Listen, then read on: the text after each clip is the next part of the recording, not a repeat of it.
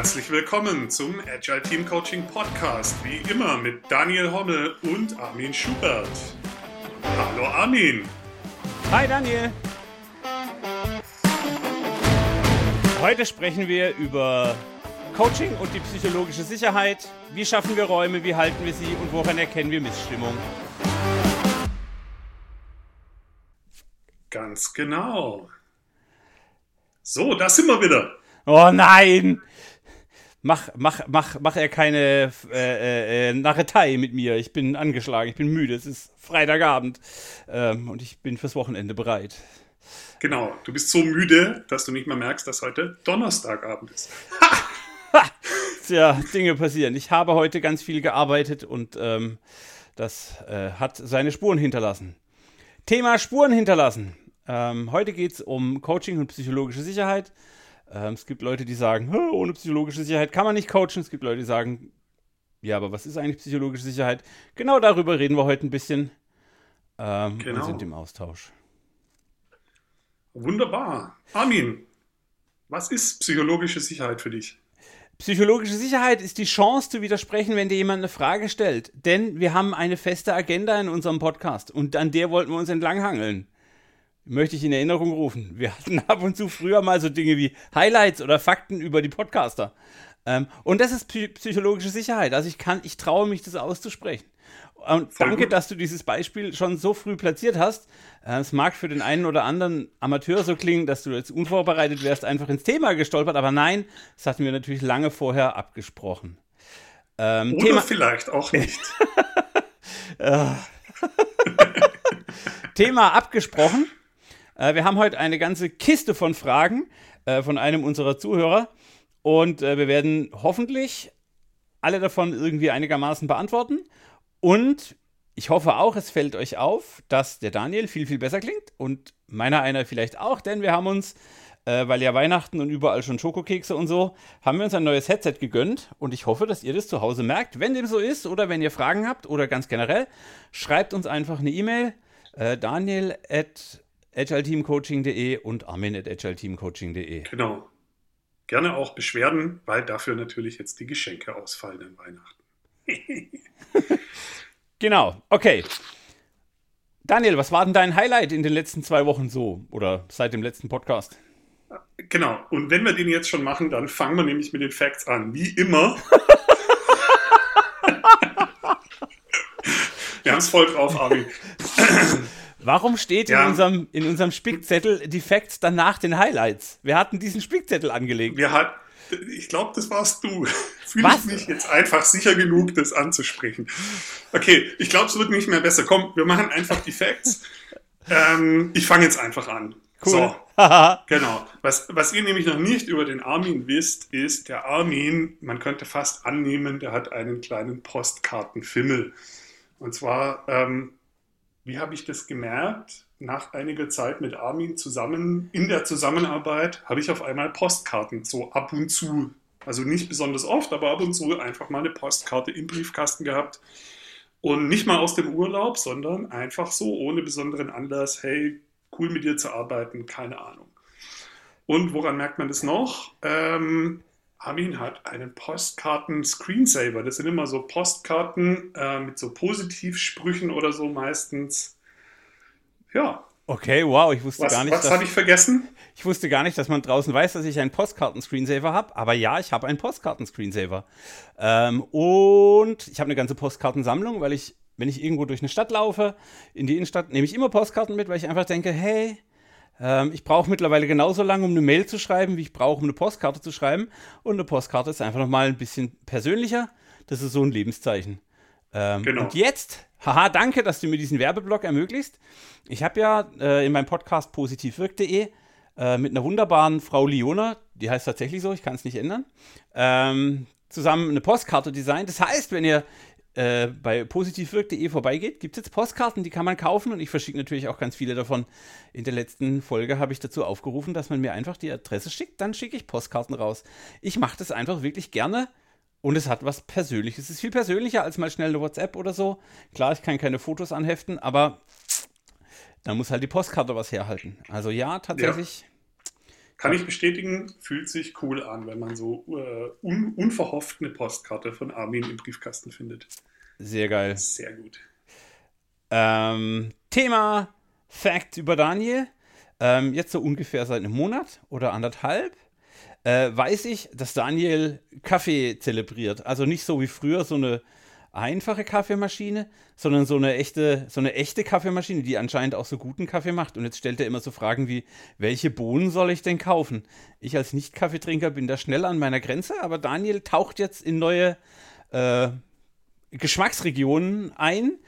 Und auch da ähm, gibt es irgendwas, was dir die Zuhörer schenken können? Sollen sie dir eine Empfehlung schicken für coole Kaffeebohnen oder wie nutzen wir das jetzt? Ja, also mich interessieren vor allem halt ähm, einfach gute Kaffeebohnen, am liebsten 100% Arabica, ähm, gerne irgendwie Fairtrade und Bio und bla.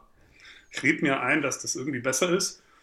Und tatsächlich witzig ist, dass die Kaffeemaschine eine ganz billige, schnöde Filtermaschine ist. Die Kaffeemühle und die Kaffeebohnen machen den Kaffee. Ah, okay. Ah. Nur damit ihr das mal ah, wisst. Okay. So, Point made.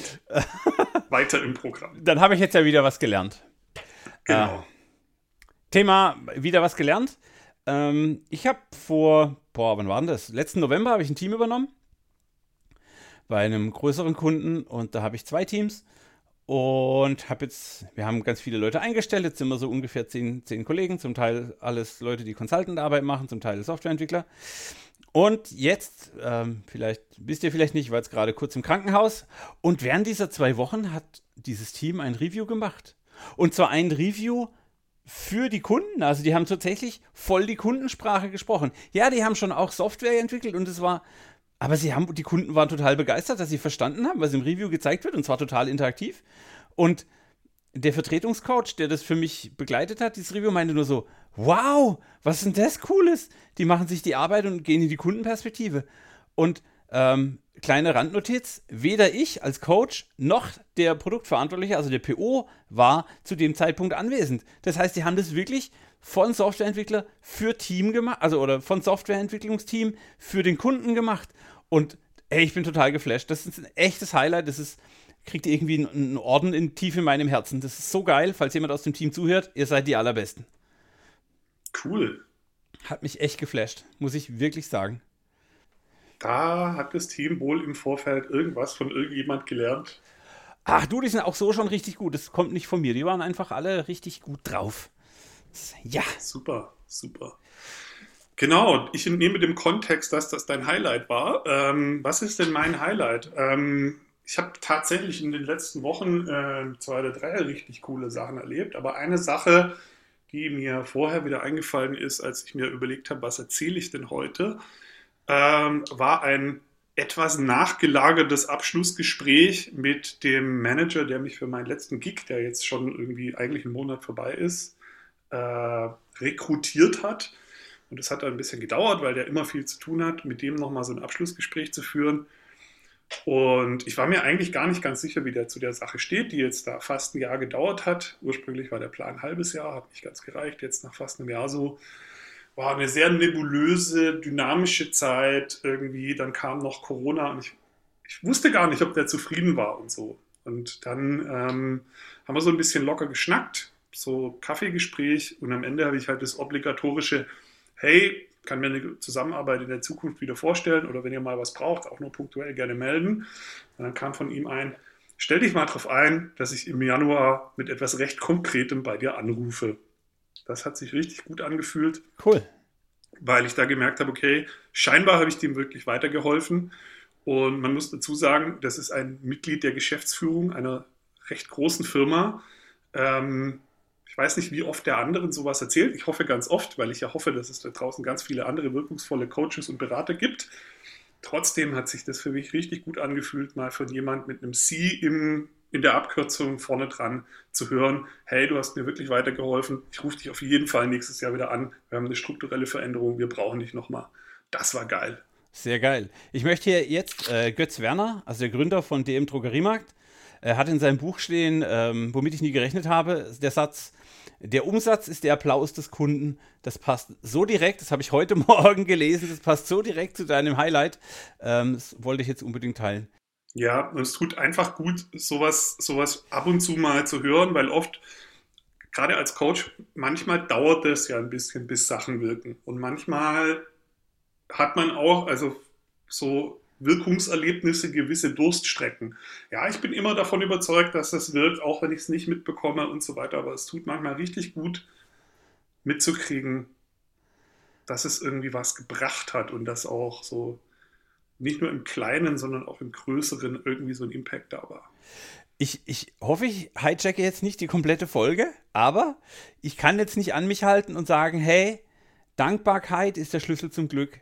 Ähm, wann immer euch irgendjemand irgendwas Gutes tut, wenn irgendjemand Wirkung bei euch hat, ähm, ihr spürt das ganz von alleine, ihr spürt das ganz leicht. Geht dahin und sagt Danke und sagt nicht nur Danke, sondern sagt Danke, das hat bei mir das und das bewirkt.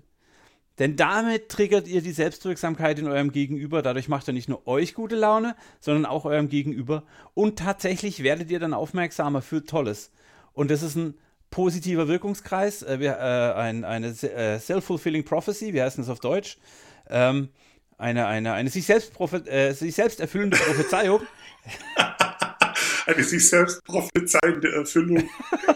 Kannst du jetzt mal, ich, ich bin hier in einem ernsten Podcast-Aufnahme, kannst du dich mal raushalten hier, Mann? Ähm, also, und das ist, das Konzept dahinter ist wirklich Selbstwirksamkeit. Ähm, und es tut uns gut, wenn wir sehen, dass wir wirken und die Person gegenüber, der tut es auch gut zu erfahren, dass sie gewirkt hat. Und das ist halt einfach geil, weil ich damit zwei Leben für 24 Stunden einfach auf ein besseres Energieniveau heben kann. Genau. Sagt mehr Dankeschön, das ist wirklich cool. Und ich finde, du hijackst damit gar nichts, weil ich glaube, dass Dankbarkeit auch einen Einfluss auf die gefühlte Sicherheit äh, irgendwie haben kann. Also ich glaube, das ist eines der Tools, das wir als Coaches anwenden können, um psychologische Sicherheit zu begünstigen und vielleicht andere Sachen ähm, so ein bisschen auszubalancieren, die es vielleicht eher ein bisschen beschädigen. Ja. Ich mache jetzt einfach nochmal die Brücke zurück. Selbe Frage wie am Anfang. Ähm, was macht denn für dich oder was ist denn für dich überhaupt psychologische Sicherheit und warum ist es relevant im Coaching? Ähm, was ist psychologische Sicherheit? Tja, ähm, psychologische Sicherheit ist für mich wie wir es an unserem abgesprochenen Beispiel schon aufzeigen konnten, äh, die Möglichkeit, dass ich meine Meinung frei und ohne, ähm, nein, natürlich nicht ohne Nachdenken, aber ohne größere Bedenken äußern kann. Ähm, mhm. Das macht für mich auch Teamarbeit aus. Also ich kann auch in einem Team nicht arbeiten ohne psychologische Sicherheit. Warum brauche ich ein Team? Ich brauche ein Team, damit in der gegebenen Situation fünf Leute mit ihrem Erfahrungsschatz draufschauen und irgendeiner ruft Stopp, das fühlt sich falsch an. Und wenn ich keine psychologische Sicherheit habe, dann tut er das vielleicht nicht, weil die Entscheidung des Chefs damit in einem schlechten Licht steht oder weil er sich nicht traut oder weil er Angst vor den Konsequenzen hat oder oder oder. Dafür genau. brauche ich psychologische Sicherheit, um offen sprechen genau. zu können. Ja. Genau, also da geht es da geht es irgendwie darum, Risiken eingehen zu können. Ne? Also ich, ich fühle mich sicher genug, das Risiko, etwas anzusprechen oder ein Feedback zu geben oder etwas anders zu machen als abgesprochen oder keine Ahnung, also gibt wahrscheinlich viele Beispiele, aber irgendwie gehe ich ein Risiko ein. Ja? Und damit muss ich mich sicher genug fühlen, damit ich mich eben traue, das Risiko einzugehen. Und ich darf auch erstmal ich selbst sein. Also ähm, klingt jetzt irgendwie wie Hanebüchen, aber für mich ist es auch super wichtig, dass ich für mich in meiner Wahrnehmung ruhen kann, während ich in, dem, in der Teamsituation bin. Ich muss also nicht aufpassen auf Blacklisten von Wörtern, die nicht gesagt werden dürfen oder Elefanten, die im Raum stehen, sondern ähm, ich kann einfach ich sein, ich kann mit meiner Wahrnehmung authentisch interagieren und daraus entsteht was und daraus entsteht auch was Kreatives. Mhm. Und dann sind halt mal blöde Ideen, schräge Ideen oder vielleicht auch einfach falsche Ideen dabei. Und ähm, Angst, Fehler, also sobald ich Angst habe, einen Fehler zu machen, stimmt irgendwas nicht. Sobald ich irgendwie dieses, ha, ich traue mich nicht, ähm, dann ist irgendwie, ja. dann, dann, dann bin ich hellwach als Coach, dann bin ich aufmerksam. Ja. Wobei mir ganz wichtig ist, ähm, ich glaube, psychologische Sicherheit wird teilweise auch falsch verstanden. Also wenn ich mich sicher genug fühle, ein Risiko einzugehen, etwas offen anzusprechen, einfach mal meine Meinung rauszuhauen oder so, dann heißt es nicht, dass das immer Komfortzone ist. Also psychologische Sicherheit heißt nicht, dass alles immer komfortabel ist, was ich vielleicht sage oder auf den Tisch bringe. Ja, also es das heißt nicht, dass man über nichts mehr reden darf, was irgendwie vielleicht ein bisschen ähm, Gefühle transportiert oder keine Ahnung, oder wo ich jetzt irgendwie, äh, dass ich nichts mehr sagen darf, wo ich nicht weiß, wie der andere das, also wie cool der das findet oder so. Ich muss mir schon sicher sein, dass es konstruktiv aufnimmt oder so. Also ich muss mir schon wieder sicher sein, dass ich das Risiko eingehen kann, aber das heißt nicht, dass alles nur noch rosa Brille und Kuschelkurs ist. Ganz im Gegenteil, meine Freunde. genau, also tatsächlich auch ähm, das offene Austragen von Konflikten und das offene Einnehmen von vielleicht konträren Positionen mindestens die Folge, wenn nicht gar auch ein, eine, eine Vorbereitung für psychologische Sicherheit. Weil wenn ich weiß, hey, ähm, der im Team, der tickt jetzt so und wenn ich das sage, dann werde ich mit ihm in Konflikt gehen, ähm, wenn ich mich dann traue, das zu sagen, dann weiß ich, okay, hier herrscht ein gewisses Grundmaß an Vertrauen, hier herrscht psychologische Sicherheit, ich kann in den Konflikt gehen und wir werden ihn konstruktiv führen. Also. Ja, äh, genau. Also ich muss äh, dem Konflikt nicht aus dem Weg gehen, weil ich keine Angst davor haben muss, dass das, das Eröffnen dieses Konflikts oder so, der da vielleicht einfach auch da ist, der Elefant ist einfach im Raum und irgendjemand muss mal ansprechen, das wird nicht gegen mich verwendet im Anschluss. Ja. Ja, aber jetzt. Also das, das ist der Teil, wo ich mir schon sicher sein muss, das wird mir nicht nachher auf ewige Zeiten angekreidet oder ähm, ich werde dann nicht im Anschluss von den anderen gemobbt oder keine Ahnung, was da alles passieren kann. Okay. Was tust du in deinem Team? Also ich, ich, eine ganz konkrete Frage von einem Zuhörer. Wie sorge ich in einem Team für psychologische Sicherheit? Magst du zuerst? Ich glaube, da gibt es verschiedene Ansätze. Ähm, ich hätte jetzt auch ein, zwei, die, wo man vielleicht nachher sogar mal irgendwie einen Link noch mitschicken kann oder so. Aber äh, im Wesentlichen geht es doch darum, einfach mal als Coach darauf zu achten, sprechen die Leute ihre abweichenden Meinungen offen aus. Ja, oder ähm, in einem, in einem, also wenn es so einen Konflikt gibt, sind die total vorsichtig oder trauen die sich auch mal klar ihre Meinung zu sagen, ähm, findet so etwas statt. Ja, oder gibt es irgendwie so Beobachtungen wie, dass wenn gewisse Personen mit am Tisch sitzen, keiner mehr was sagt. Ja. Also, kann man wahrscheinlich noch viele andere Beispiele machen, vielleicht machst du gleich noch ein paar. All das sind ja erstmal Anzeichen dafür, dass die, dass die psychologische Sicherheit eben nicht gegeben ist oder nicht in dem Maß, wie sie vielleicht sein könnte. Und je nachdem, was die Beobachtung eben ist, suche ich mir dann als Coach einen Weg, daran zu kommen. Ja? Ich, du, also gerade wo du sprichst, äh, äh, persönliche Geschichte. Ähm, ich saß mit dem Team im Raum und das Team war total entspannt und total cool. Und mein Auftrag war, hey, bau doch hier mal ein bisschen positivere Stimmung. Wir sind alle so angespannt und irgendwie sind wir auch nicht, wir haben keine guten Ideen mehr, wir sind nicht mehr kreativ. Und eigentlich haben wir gute Ideen, wenn wir zusammensitzen. Und ich so, okay, was ist dann das Thema? Und dann kam der Teamleiter rein und plötzlich sind alle Köpfe runtergegangen und alle haben nur noch auf die Tischplatte geschaut. Und es war für mich so ein, ah, okay, hidden in the obvious. Mhm. Ja? Als Außenstehender sieht man das sofort. Als, ja. als Teil des sozialen Systems sieht man es nicht. Ähm, und das ist auch so ein, wie du sagst, eine Beobachtung, die da, die da ganz klar hinführt. Ja. Genau, und jetzt je nachdem, was es halt ist, sieht der Weg dann zum Ziel auch anders aus. Aber wenn wir mal kurz bei dem Beispiel bleiben, wäre zum Beispiel, muss man sich ein bisschen überlegen, je nachdem, wie gut man das Team halt kennt, man könnte es eventuell einfach in der Situation ansprechen. Hey, mir ist gerade aufgefallen, als der Fritz reingekommen ist, war unsere Diskussion irgendwie tot. Genau, oder ich gehe ins Einzelgespräch mit Fritz und sage, hey Fritz, hast du, ich Ganz möchte genau. dir mal eine Wahrnehmung schildern, was passiert, wenn du in den Raum kommst. Genau, scheinbar hat der Fritz in der Vergangenheit eine Wahrnehmung ihm gegenüber aufgebaut, dass man ihm gegenüber vorsichtig sein muss oder sowas, ja. Das heißt, da kann man auch einfach erstmal mit dem Fritz arbeiten. Erstmal gucken, Fritz, ähm, ist dir aufgefallen, als du reingekommen bist, wie wünschst du dir das eigentlich? Ja. Ja. Ähm, wollen wir mal drüber reden, was du tun kannst, um deine Wirkung auf das Team vielleicht zu verändern? Und schon arbeite ich an der psychologischen Sicherheit. Einfach nur durch Neugierigkeit, offene Augen. Ich habe eine Situation gesehen, ich habe sie angesprochen und ich suche den, den Dialog. Und wahrscheinlich muss ich als Coach auch gar nicht die perfekte Lösung dafür auf den Tisch legen, sondern ich erarbeite die mit dem Team oder mit dem Fritz. Und es ist ja immer so, dass wir aus ganz verschiedenen Dingen oder aus ganz verschiedenen Richtungen Beiträge in Richtung psychologische Sicherheit werfen. Also zum Beispiel, wir hatten es gerade, Danke sagen. Äh, wenn ich in einem Team dafür sorge, dass sie sich gegenseitig authentisch und richtig Dankbarkeit zeigen können, sorgt es definitiv dafür, dass sie merken, hey, hier bin ich wirksam, hier bin ich gebraucht, hier, hier, hier ist Raum für mich und es sorgt für äh, psychologische Sicherheit. Was anderes, was ich auch jedes Mal tue, ist Erfolge feiern. Einfach weil das Team existiert ja nun mal, um für den Kunden irgendeine Wirkung zu haben. Und wenn ich die jedes Mal ordentlich feiere, entsteht ein Wir-Gefühl, da entsteht Sicherheit. Das zeigt auch, okay, wir werden gebraucht. Ähm, würde ich auf jeden Fall immer tun. Also dieses, ich bin aufmerksam, ich sorge für Erfolge feiern, ich sorge für Dankbarkeit. Und dann tatsächlich, ich teile meine Wahrnehmung mit den jeweiligen äh, Teilnehmern in, in dem Kreis, in dem sozialen System. Ähm, mhm. Da bringe ich als Coach eine ganz wichtige Komponente mit, weil ich ganz klar sage, hey, ich ergänze euer, eure Realität um meine Perspektive. Was ihr dann damit mhm. macht, ist erstmal eure Sache. Genau.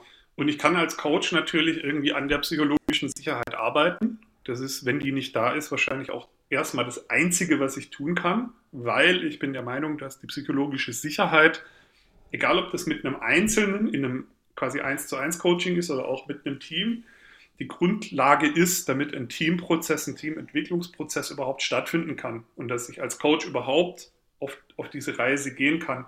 Wenn, wenn ich in einem 1 zu 1 Gespräch bin, der Gegenüber fühlt sich mit mir nicht sicher, weil er mir irgendwie nicht abnimmt, dass ich vertraulich damit umgehe oder ihm gleich an die Gurgel springe, wenn er irgendwas sagt oder so, dann wird da kein Coaching-Prozess zustande kommen. Wenn ich in einem Team die Situation habe, äh, weil der dann einfach nicht offen sprechen kann. Ja? Genau. Wenn ich in einem Team die Situation habe, dass die irgendwie das Maul nicht mehr aufkriegen, weil irgendwie, keine Ahnung, oder sich gegenseitig so das Gegenteil von grün sind, also sich rot sind.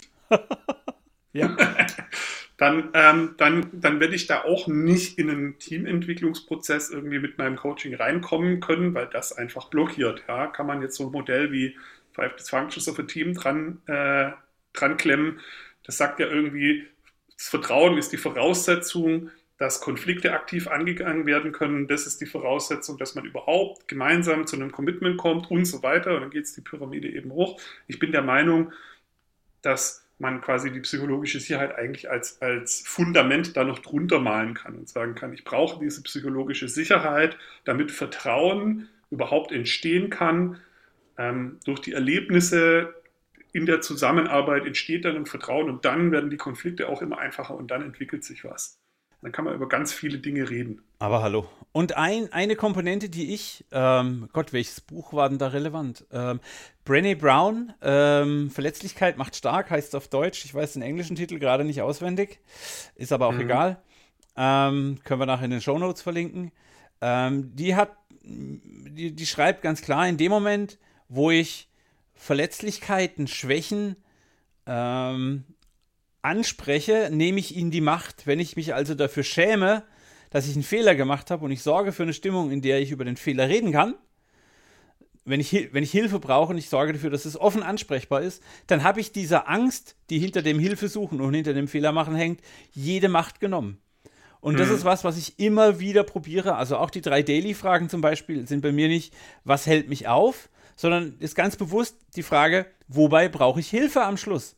Ähm, ja. Natürlich werden die wenigsten Leute sagen, oh, ich brauche Hilfe beim Code schreiben oder so, aber manchmal kommt es dann halt doch vor, dass irgendjemand sagt, hey, cool, ähm, jetzt wo du sagst, ich bräuchte mal jemanden, der mit mir auf den Bildschirm schaut, um, ich habe keine Ahnung, was in der Bildchain zu kontrollieren. Ähm, ja. dieses, dieses Verletzlichkeit aktiv vorleben ist definitiv was, was ich als Coach vorlebe. Ich mache meine Fehler groß. Ich mache einen Failure Bow, so dass ihn alle sehen können. Ähm, ich gehe ganz deutlich und laut mit meinen Fehlern um. Ähm, und dadurch schaffe ich ganz oft einen Rahmen, in dem Reden über Fehler, Hilfsangebote äh, möglich werden. Und das ist für mich auch ein ganz aktiver Prozess, um psychologische Sicherheit zu schaffen. Genau, da kann ich als Coach natürlich quasi der Erste sein, also die Tür aufstoßen, indem ich mich vor den anderen ausbreite, weil die dann merken, oh verdammt, es geht ja. Und dann äh, fängt das Eis ein bisschen an zu tauen. Ähm, ganz witzige Brücke, die ich da gerne einbauen möchte. Ähm, für die Coaches da draußen, die vielleicht irgendwie gerne auch mal irgendwie ein konkretes Modell oder was zum Nachlesen haben wollen, weil du es gerade gebracht hast. Das Gegenteil von diesem ähm, verletzlich machen ist ja quasi so in so einer ständigen Rechtfertigungshaltung und Schutzhaltung zu leben. Ja? Es gibt da, ähm, ich glaube, das ist in ähm, ORSC wird das auch verwendet, also diesem Organizational Relationship Systems Coaching Gedöns. Ähm, Habe ich aber auch so schon oft gesehen. Es gibt die vier Reiter der Apokalypse, ähm, also The Four Horsemen. Und zwar okay. ist es Crit Criticism, Contempt, Defensiveness und Stonewalling. Ähm, also wenn man ständig in so einer ständigen Kritikkultur lebt, habe ich ein Thema, wo die psychologische Sicherheit wahrscheinlich angeknack, angeknackst ist. Geringschätzigkeit, ganz, ganz schlimm. Ja, da, wenn ich ständig Geringschätzigkeit abbekomme, egal was ich sage oder so, komme ich natürlich auch nicht weiter. Und Defensiveness, also quasi das Gegenteil von Verletzlichkeit. Ja. Und Stonewalling ist sowas wie Blockadepolitik. Ja, also ein ständiges Blockieren. Die, da kann ich ganz auf diese vier Reiter kann ich ganz äh, gezielt achten und alles, was in die Box packt, passt, ähm, ist auf jeden Fall etwas, was, was ich bearbeiten kann als, als Coach, um in Richtung psychologische Sicherheit und einem, äh, ja, einem gesunden Verhältnis, auf dem dann Teamentwicklung stattfinden kann, um darauf hinzuarbeiten. Okay. Wollen wir, wollen wir zu, also ich glaube, wir machen die Frage mal zu und gehen zur zweiten Frage. Welche Verhaltensweisen darf ich nicht tolerieren, ja, die hast du jetzt ein Stück weit schon beschrieben. Also, und nicht tolerieren klingt so hart. Also, ich würde natürlich, okay, gehen wir ins Extrem. Welche würde ich wirklich nicht tolerieren? Also, die, die du gerade geschildert hast, würde ich wahrscheinlich äh, ansprechen wollen. Da würde ich was dran ändern wollen. Aber ich würde erstmal nicht sagen, hey, das ist jetzt Stonewalling, was du machst, hör sofort auf damit. Ähm, das würde ich im internen Gespräch machen. Aber welche, Verhalten, welche Verhaltensweisen darf ich nicht tolerieren? Das ist eine starke Frage. Also zum Beispiel, wenn jemand wirklich, also wenn es gegen die Person geht. Ja, also wenn jemand aufgrund seiner Andersartigkeit oder Besonderheit wirklich irgendwie ausgegrenzt wird, wenn das als Waffe verwendet wird, das ist ein ganz, ganz starker Hebel gegen psychologische Sicherheit. Okay, ja, also, also, also wir sprechen jetzt von Rassismus, Sexismus, irgendein Ismus. Ja, oder auch wenn es respektlos im mal, weitesten Sinne.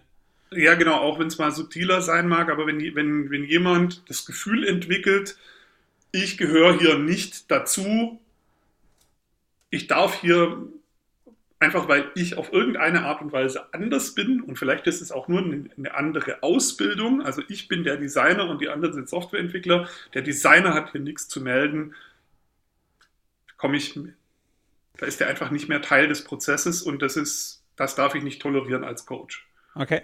Ja, aber das ist ja, also jetzt, ich bin jetzt gerade sexistisch zu meiner Kollegin, ich bin Softwareentwickler ohne, und ich habe keine böse Absicht. Also, ähm, ich, ich bin authentisch nett, aber ab und zu rutscht mir mal ein blöder äh, Männerwitz raus. Das wollen wir nicht tolerieren, das sollen wir nicht tolerieren, das ist okay. Aber wie gehst du als Coach damit um, wenn ich jetzt, ähm, ich keine Ahnung was, ich rede geringschätzig über die Blondine ähm, aus einem anderen Büro? Was, wie gehst du damit um in der Situation? Also wir sitzen jetzt gerade beim Daily ähm, und die Kesse Blondine läuft vorbei und ich sage, oh cool, heute hat sie einen besonders kurzen Rock an. Was machst denn du als Coach? Ähm, in dem Moment war mein erster Gedanke, und der ist jetzt wahrscheinlich super blöd, aber wenn die wirklich jetzt erstmal nicht Teil des Teams ist, hat die ja erstmal an meinem Teamprozess und meiner psychologischen Sicherheit im Team keinen Anteil, so blöd es klingt.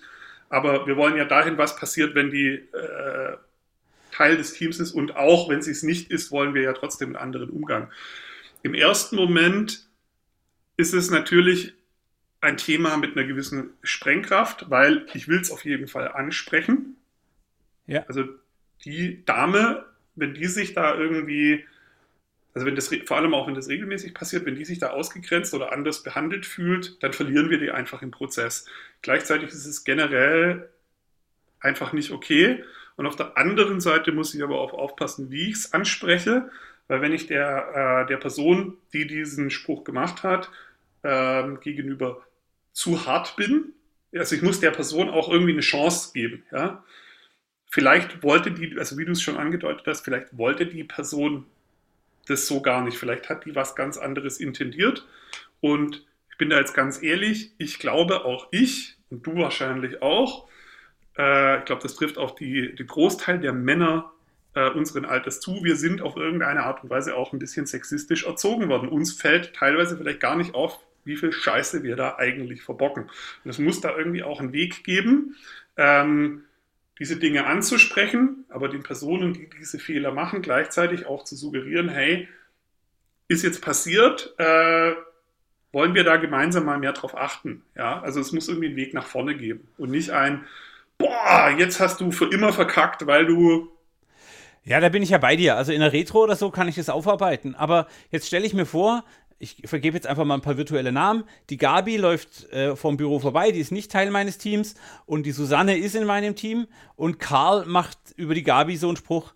Na, dass die Susanne dann auch ein bisschen Angst kriegt oder so ein bisschen in die Ecke ja, gedrängt natürlich. fühlt, kann ich absolut nachvollziehen und will ich eigentlich, also will, will ich nicht eigentlich nicht, will ich absolut nicht. Ich will also schon als Coach auch ein Statement raushauen, das so sagt ein, hey, sorry, äh, finde ich nicht in Ordnung.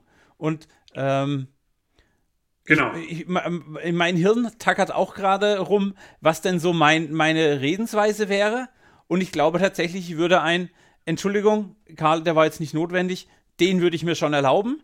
Ähm, und dann natürlich gleich das Gesprächsangebot mit, hey, lass uns später mal drüber reden. Weil damit sorge genau. ich dafür, dass die Susanne aus meinem Team merkt, okay, die alten Regeln gelten jetzt nicht mehr länger. Jetzt ändern wir was, jetzt sorgen wir für eine positive Kommunikation. Ganz genau, ja. Das braucht ein bisschen Fingerspitzengefühl. Ähm, also wenn es jetzt wirklich die Dame ist, die gar nicht im Team ist, und ich habe vielleicht gar keine Dame im Team und ich habe aber gerade eine andere Baustelle, die viel größer ist, dann würde ich es vielleicht in, in, manchen Momenten auch gar nicht ansprechen. In dem Moment, wo aber die Gabi am Tisch sitzt und Teil des Teams ist, die andere Dame vorbeiläuft und ich merke, das hat jetzt eine Auswirkung im Team, würde ich es auf jeden Fall ansprechen. Und dann kommt es darauf an, wie spreche ich es so an, damit eine konstruktive Diskussion daraus wird und nicht ähm, das wieder quasi ein Angriff gegenüber dem, ich nenne den jetzt einfach mal Timo, ja. äh, dem Timo wird der dann irgendwie auf einmal das Gefühl hat, oh, keine Ahnung, da ist mir scheinbar was rausgerutscht, aber jetzt darf ich ja eigentlich nichts mehr sagen, weil ich weiß nicht, ob ich das kontrollieren kann. Ja. Ich muss das auch für den Timo okay machen, auch der darf Fehler machen und über die Fehler darf man dann reden und so weiter, aber das muss ein gemeinsamer Prozess werden. Das ist der Trick an der Sache am Ende. Ja, ich muss halt so viel psychologische Sicherheit haben, dass eine, jetzt weiß ich den Namen nicht mehr, dass eine Susanne in der Ecke steht und sagt, hey, das war jetzt aber gerade nicht wirklich nett ähm, um mit dem Timo dann in bidirektional in die, in, die, in die Situation zu gehen und zu sagen, hey, da haben wir was zu klären. Genau, und der Timo muss sich aber trotzdem, der Timo muss sich trotzdem sicher genug fühlen. Vielleicht hat er in dem Moment kapiert, dass er an der Stelle wirklich ein Thema hat und er ist sicher auch von heute auf morgen nicht perfekt in dem Thema. Ich glaube, ich bin da auch nicht perfekt übrigens, ja. Ähm, und trotzdem muss der sich trauen, weiterhin an der Diskussion im Team irgendwie teilzunehmen und nicht jeden Satz, den er sagen will, zu filtern. Also der muss auch die Chance äh, bekommen, da weitere Fehler machen zu dürfen. Natürlich wollen wir von ihm sehen, dass er daran arbeitet und besser wird. Aber ähm, es darf auch nicht als Waffe gegenüber dem Timo dann werden. Sonst, sonst habe ich quasi das Kräfteverhältnis verschoben, aber jemand anders fällt hinten runter. Und Timo muss glaubhaft versichern und zeigen, dass er sich auch tatsächlich mit Energie darum kümmert, dass ihm das nicht allzu oft passiert. Denn irgendwann vergiftet er damit nachhaltig die Stimmung und ich könnte verstehen, warum eine Susanne dann sagt, in dem Team möchte ich nicht arbeiten, da passiert nichts. Ja. Genau.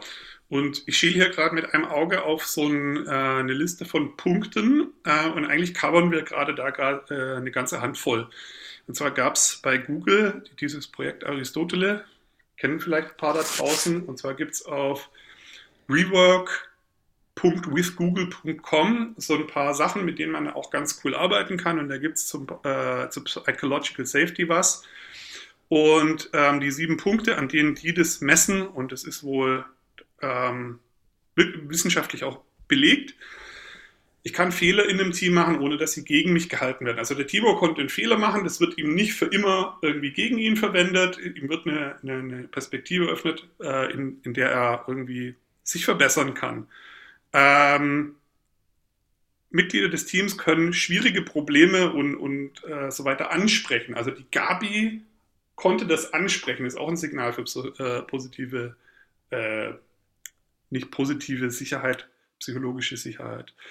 Ähm, niemand wird quasi für sein Anderssein irgendwie abgelehnt. Ja? Äh, es ist sicher ein Risiko in dem Team anzunehmen, äh, einzugehen. Ähm, Und den nächsten finde ich ganz spannend, das ist der 5.5 in der Liste. Es ist auch sicher, um Hilfe zu fragen. Also wenn wir jetzt bei der Situation bleiben, vielleicht traut sich der Timo ja sogar die Gabi um Hilfe zu bitten und zu sagen, hey, ich habe jetzt gerade gemerkt, ich bin scheinbar ein sexistischer Sack. Äh, ich habe das noch nicht drin, wie das geht. Gabi, können wir einen Deal machen? Helf mir doch mal bitte, äh, wenn ich in Zukunft da wieder auf eine Mine trete, bitte sag mir irgendwie, cool, ja. dass es so war und wie es vielleicht auch anders geht.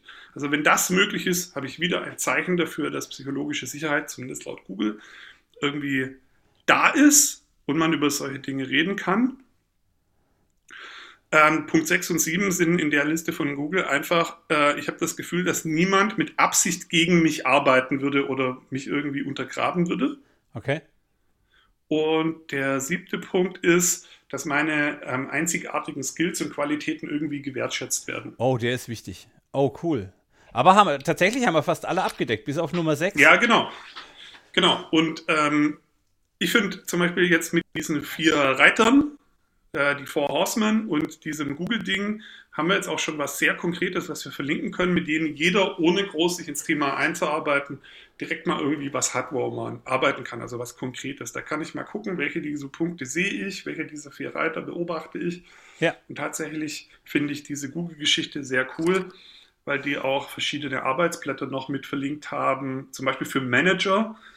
Je nachdem, an welcher Stelle da was im Augen ist, was kann ich denn als Manager konkret tun, um psychologische Sicherheit bei meinen Angestellten zu fördern und so weiter. Also ist doch zusammenfassend zu sagen, dass ich als Coach hauptsächlich durch meine Aufmerksamkeit auf diese Signale ähm, für psychologische Sicherheit sorgen kann und dann halt auch die Aktion daraus. Also ich, ich nehme wahr, ja. ich habe ich hab wache Filter auf diese sieben Punkte und ähm, achte sehr, sehr, sehr mit Argusaugen darauf und tu dann halt auch was, sprech's bei, wir hatten ja vorhin schon gesagt, ich kann es entweder dem Team oder jetzt bei der Einzelperson ansprechen. Das ist dann meine, meine Aufgabe als Coach. Ich bereichere ähm, das Team durch meine Perspektive und meine Wahrnehmung. Genau, also ich kann verschiedene Dinge tun. Du hast ja vorher auch das Beispiel mit dem Vorleben gemacht. Ja, ich mache mich auch, ich gehe einen Schritt voraus. Ja, ich mache mich zum Beispiel verletzlich, äh, spreche meine Fehler an und so, um dem Team zu zeigen, das geht. Ähm, und ich bin aufmerksam, ich spreche Dinge an, ich sorge dafür, dass die Dinge, die angesprochen wurden, in einem konstruktiven gemeinsamen Prozess, wo auch niemand verloren wird, dann bearbeitet wurden. Da fand ich dieses äh, Sexismus-Thema sehr spannend, weil das ist heikel, da wird es da wird's irgendwie auch schwierig. Wenn ich das da hinkriege, kriege ich das auch bei anderen Sachen hin. Ähm, und ja, mit, mit dieser Sammlung an Vorgehensweisen wird die psychologische Sicherheit in meinem Team mit Sicherheit nicht schlechter werden. Ja. An dieser Stelle, wir sind schon wieder echt eine Weile unterwegs. Ähm, liebe, liebe Zuhörer oder liebe, liebe Zuhörende, ähm, wir freuen uns wahnsinnig über eure Fragen und ihr seht, wir beschäftigen uns auch wirklich damit und das sind reale Beispiele. Und es gibt Fragen, wo wir selber keine ganz klare Antwort haben, wie zum Beispiel, hey, wie gehe ich mit Sexismus um? Wir müssen damit umgehen und ich finde es richtig, dass, es, dass wir damit umgehen. Aber ja, äh, wie, Generallösung gibt es halt einfach an ganz wenigen Stellen. Ähm, wenn ihr Fragen habt, schickt sie uns einfach. Ähm, wir werden die in einer der nächsten Podcast-Folgen aufgreifen. Und ich mag noch eine Frage aus der, aus der vorletzten Folge. Was ist eigentlich Coaching beantworten? Weil mir die so wichtig ist und ich habe der, der Zuhörenden versprochen, ähm, dass ich es im Podcast beantworte, weil sie gesagt hat, sie will sie unbedingt haben. Also, die Frage lautet: Hey, wenn ihr eine Coaching-Sache habt, wie lange dauert das zu einem Thema bei euch? Und ich mag uns ein bisschen beschränken, wir machen nur zwei Satzantworten. Meine Antwort ist, wenn, ich, wenn der Coachie zu mir kommt und wir, arbeiten, wir bearbeiten ein Thema und wir haben schon eine Coaching-Beziehung, dann brauche ich ungefähr eine Stunde dann habe ich aber das Thema entweder schon aufs nächste Energieniveau gehoben und der Coachie kann Erfahrungen damit sammeln, er kann jetzt Aktionen umsetzen, er kann Dinge tun. Oder wir haben in der ersten Stunde rausgearbeitet, was denn das eigentliche Thema ist und ich habe dann damit für die zweite Stunde vorbereitet. Ich habe ganz viele Coaching-Beziehungen mit einzelnen Menschen und ganz wenige davon dauern länger als fünf bis zehn Stunden insgesamt. Also habe ich wirklich faktisch gar mhm. keine. Ähm, genau. Es ist, ich glaube, das waren ganz genau zwei Sätze. Ähm, Mathematik also, ist nicht meine ganz große Stärke. Genau, also ähm, ich, ich kann das nur unterstreichen. Ähm, also ich glaube, man kommt, also unter einer halben Stunde wird es in der Regel ein bisschen, äh, ein bisschen engzeitlich, aber man kommt in einer Stunde eigentlich immer einen Schritt weiter. Und dann kommt es darauf an, woran man arbeitet. Mehr wie eine Stunde macht selten Sinn, weil man muss ja dann erstmal irgendwie auch die, die neue Erkenntnis und so wieder irgendwie umsetzen können je nachdem, wie groß das Thema ist und wie schwierig das Thema ist, kann es dann halt einfach sein, dass in einem längerfristigen Prozess immer wieder eine Stunde stattfindet. Aber genau. auch da, ich glaube, das Maximum, was ich jetzt mit, mit äh, jemand hatte, den ich jetzt über eine längere Zeit gecoacht habe, waren mal innerhalb von einem Jahr zwölf Sitzungen oder so. In einem Einzelcoaching. Ich habe schon längere Beziehungen, aber dann halt immer andere Themen. Also dann hat man eine Reise hinter sich gebracht. Ähm. Nee, das waren zwölf Sitzungen, quasi an einem großen Thema zu arbeiten. Okay, cool. So, damit würde ich jetzt sagen, äh, wir packen all die nützlichen Informationen, die wir heute gefunden und äh, erklärt haben, in die Show Notes. Ähm, schreibt uns, wenn ihr Fragen habt, schreibt uns Feedback. Schreibt uns, wenn euch der neue Sound gefällt. Ähm, Daniel at agilteamcoaching.de und Armin at agilteamcoaching.de. Wenn ihr mitkriegen wollt, wenn es irgendwas Verrücktes Neues gibt, wir haben auch einen Twitter-Account, der ATC Podcast. Ähm, können wir gerne auch in die Shownotes verlinken. Und das war's für heute, würde ich sagen, oder? Hast du noch irgendwas? Genau. Ähm, folgt uns gerne auf Spotify, Apple Podcasts. Keine Ahnung, was äh, sagt uns, wo wir noch fehlen. Ähm, die Landschaft ist ja groß, wir sind sicher noch nicht überall drin. Ähm, wir freuen uns über Feedback, über äh, Sternebewertungen, über was sonst man da irgendwie machen kann. Uns ist wichtig mitzubekommen, ob es euch irgendwie was bringt und wenn es nur der eine oder andere Lacher ist oder ob sogar wirklich was, was Konstruktives dabei rauskommt für euch. Ähm, würde uns freuen, was von euch zu hören. Danke fürs Zuhören und dann bis zum nächsten Mal. Ich mache den Outro-Sound an. Daniel, ich danke dir, das war super heute. Ja, wie immer. Hat mir Spaß gemacht, mein Freund. Bis zum nächsten Mal. Tschüss. Bis dann. Ciao.